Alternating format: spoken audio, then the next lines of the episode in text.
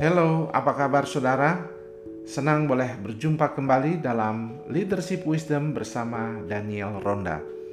Sudah cukup lama saya tidak muncul lagi di podcast saya karena ada berbagai kesibukan dan juga tantangan yang uh, membuat pelayanan uh, pelayanan podcast ini sempat tertunda. Dan saya muncul kembali dan saya berharap saudara uh, bisa menikmati kembali uh, pokok-pokok pikiran di mana kita bisa belajar bersama di sekitar kepemimpinan, pengembalaan, pertumbuhan gereja dan juga tentunya ada isu-isu lain di sekitar pelayanan uh, maupun hal-hal yang bersubungan dengan teologi dan berkhotbah. Dan khusus uh, dalam podcast kali ini saya akan membahas tentang isu-isu pengembalaan Nah, tujuannya tentunya uh, saya ingin uh, materi ini didengar terutama tentunya kepada mahasiswa saya sendiri, tetapi juga terbuka kepada semua hamba-hamba Tuhan, para gembala, pemimpin yang terlibat dalam pelayanan, maupun mereka yang ingin belajar kepemimpinan Kristen secara umumnya.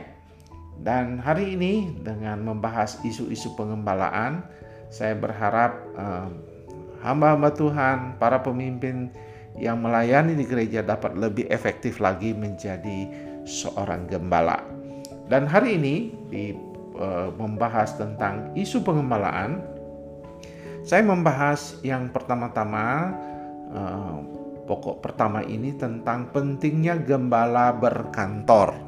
jadi uh, agak paradoks mungkin judulnya karena Kebetulan dalam masa pandemi ini pemerintah dan juga uh, ahli-ahli kesehatan menganjurkan work from home ya atau kerja di rumah. Tetapi uh, sepertinya uh, podcast kali ini berbeda ya. Mengapa uh, gembala disuruh berkantor? Nah saudara-saudara setelah uh, satu setengah tahun atau hampir dua tahun kita memasuki masa pandemi ini ternyata memang uh, kita berhadapan dengan situasi yang tidak mudah. Gereja-gereja uh, memang secara digital dapat bertahan, tetapi kita menyadari bahwa pelayanan gereja mulai tidak efektif lagi. Dan salah satu sebabnya adalah memang ketika kantor-kantor gereja ditutup. Nah, hari ini kita mau membahas tentang mengapa gembala penting sekali berkantor. Walaupun tentunya ketika pandemi ini sudah melandai, tetap berkantor dengan menjaga protokol kesehatan dan pada saat yang sama juga tentunya bisa mengkombinasikan pelayanan atau bekerja lewat rumah juga. Tetapi mengapa pelayanan gembala penting melakukan pelayanan berupa dia harus berkantor di gereja. Ternyata dari temuan-temuan yang ditulis oleh beberapa ahli pengembalaan dan ahli kepemimpinan gereja menemukan bahwa eh, gereja yang memiliki kantor dan habit atau gaya hidup berkantor dengan baik pengelolaan manajemen kantornya bagus, maka gereja itu menjadi gereja yang bertumbuh, sehat, dan ada dinamikanya dibanding dengan eh, gereja-gereja yang uh, tidak ada kantor tiap-tiap hari. Bahkan mungkin perkantorannya ya dibuat uh, hanya sewaktu-waktu kalau uh, gembalanya mau datang atau ada rapat dan seterusnya. Ternyata eh, mereka yang tidak berkantor mm, akan mengalami kesulitan juga di dalam menata gerejanya. Dan ini terjadi banyak ternyata setelah saya keliling Indonesia sebelum pandemi ini banyak gembala-gembala tidak membuat uh, kantor ya dengan alasan uh, tidak berkantor ya tidak tahu kerja apa ya mau buat apa di kantor katanya. Yang kedua uh, alasannya adalah karena mereka akan ke lapangan ya. mereka akan berkunjung melakukan melakukan perhatian kepada domba-dombanya. Jadi sehingga mereka merasa uh, tidak perlu harus ada kantor karena gembala bukan seorang karyawan katanya. Jadi itu seperti itulah excuse yang membuat banyak uh, gembala uh, tidak mau membuat uh, kantor ya, tidak mau punya apa maksudnya tidak mau membuat kegiatan-kegiatan berkantor secara rutin dan disiplin. Nah, inilah yang menyebabkan akhirnya gereja mengalami stagnan karena apa? Karena hasil-hasil rapat sebenarnya butuh dieksekusi, artinya dijalankan. Tetapi tidak dapat dijalankan karena gembala-gembala uh, habis rapat tidak di di follow up dan follow up itu hanya bisa terjadi kalau ada manajemen perkantoran yang baik tiap-tiap hari. Nah, oleh sebab itu maka kita akan melihat apa kegunaan gembala itu berkantor dan menjadi pemimpin dalam perkantoran itu dan menata manajemen. Yang pertama tentunya kalau gembala itu berkantor lebih bisa konsentrasi ya dibanding dengan di rumah ya. Karena di rumah ada banyak gangguan, ada banyak hal yang menghilangkan konsentrasi Eh, pengalaman di pandemi ini juga membuktik, membuktikan begitu seperti itu. Bahkan anak saya yang bekerja di perusahaan Amerika pun menyadari ternyata pentingnya kantor sehingga mereka melakukan kantor walaupun mereka taat menaati protokol kesehatan misalnya hanya 25% atau 50% yang hadir tetapi jelas bahwa walaupun semua bisa diselesaikan secara digital, rapat lewat Zoom, uh, dan semua di WA group dan sebagainya, tetap tidak bisa menggantikan tatap muka. Apalagi kalau di rumah, ya tentu 24 jam di rumah merasa bosan sekali ya. Jadi perlu kita ke kantor, kita bisa lebih berkonsentrasi. Yang kedua, berkantor itu menyebabkan kita mampu menyusun strategi-strategi pelayanan yang lebih efektif lagi. Jadi, kenapa? Uh, justifikasinya seperti apa? Jadi, waktu kita di kantor, waktu kita ada melihat gereja, gedung gereja, dan kita berkeliling melihat gereja dan melihat itu semua, ternyata kita bisa uh, mempunyai gagasan-gagasan baru untuk pelayanan. Apalagi kita bertemu dengan teman-teman sejawat, karyawan, kita bisa mengevaluasi, kita bisa memeriksa kembali kemajuan yang telah tercapai, lalu kita mencoba menyusun bersama-sama strategi pelayanan supaya lebih efektif lagi.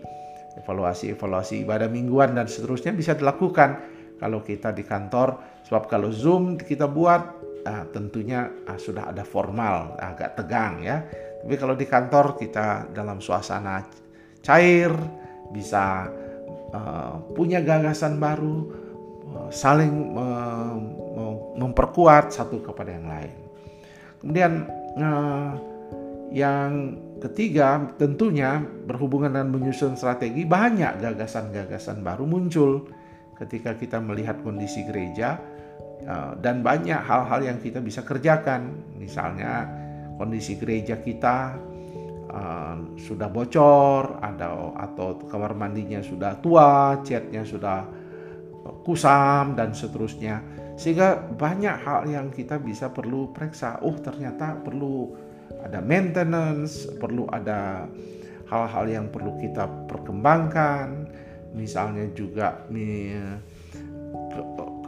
di bangku gereja itu ada QR untuk bisa memberi secara online dan seterusnya banyak hal-hal yang bisa kita buat kalau kita ada di gedung gereja, ada di perkantoran, sehingga kita bisa membuat ide-ide baru.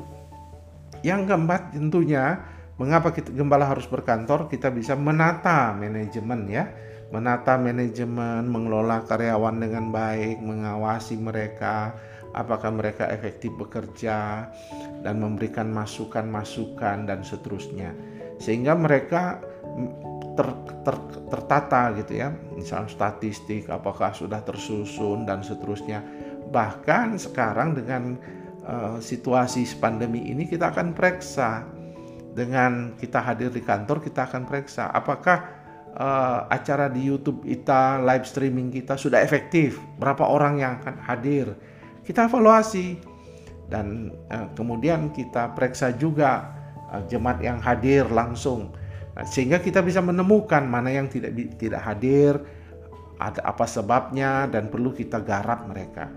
Nah, di sini hanya bisa terjadi kita ketika kita ada kelola manajemen dan kita bisa hadir mensupervisi karyawan-karyawan kita. Kadang-kadang mereka kita suruh bekerja tanpa supervisi, tanpa arah tujuan mengapa mereka membuat itu. Ini pentingnya mengapa kita harus di kantor. Kemudian tentu yang kelima bisa berinteraksi dengan rekan sejawat, bisa berdoa bersama, bisa menyusun strategi-strategi bersama, bisa uh, memperkuat, mungkin ada bacaan-bacaan baru, mungkin ada uh, teknik-teknik uh, baru dalam pelayanan, bisa berbagi. Dan semua itu terjadi dalam suasana cair.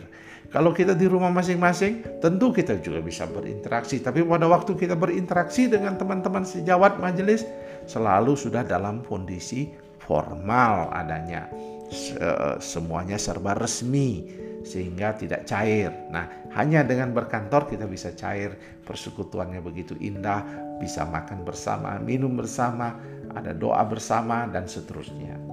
Jadi penting sekali gembala itu masuk dan bekerja di kantor. Nah, oleh sebab itu saya mendorong eh, gembala-gembala terutama gembala-gembala di desa kami, yang gembala kami yang ada di desa, di kampung, di daerah, di kota besar yang belum punya kantor, mulai men-set up kantor. Uh, mungkin gedung kantor sudah ada, tapi belum ditata perkantorannya. Mungkin belum punya sistem dan mulai menata kantor. Bagaimana caranya? Mulai membuat jam kantor mulai entah jam 8 sampai jam 4 atau jam 5 sampai jam uh, jam 9 sampai jam 5. Yang penting uh, di, bisa dibuat misalnya hari mulai hari Selasa sampai Sabtu karena hari Senin adalah hari Sabat bagi seorang gembala. Nah, di situ mereka bisa kelola pagi sampai siangnya itu misalnya gembala harus hadir di kantor, tapi setelah makan siang istirahat sejenak lalu bisa melakukan tugas lapangan, berkunjung dan sebagainya atau kalau tidak bisa berkunjung membuat rekaman-rekaman, membuat eh, kontak-kontak uh, HP perkunjungan di dalam masa-masa pandemi ini lewat digital. Jadi uh, gembala harus membuat tata kelola berupa memulai menginisiasi kantor, membuat jam kantor dan seterusnya. Nah, bagaimana menghabiskan waktu di sana? bisa diisi dengan doa, bisa diisi dengan membaca firman, Bible study, mempersiapkan khotbah dan seterusnya. Jauh lebih efektif kita lakukan di kantor dibanding dengan di rumah karena banyak banyak sekali goncangan dan saya sudah membuktikan uh, dan berbagai tulisan juga membuktikan dan observasi saya langsung bahwa gereja yang melakukan memiliki kantor yang bagus gereja itu memiliki dinamika kesehatan, dan juga pertumbuhan yang baik.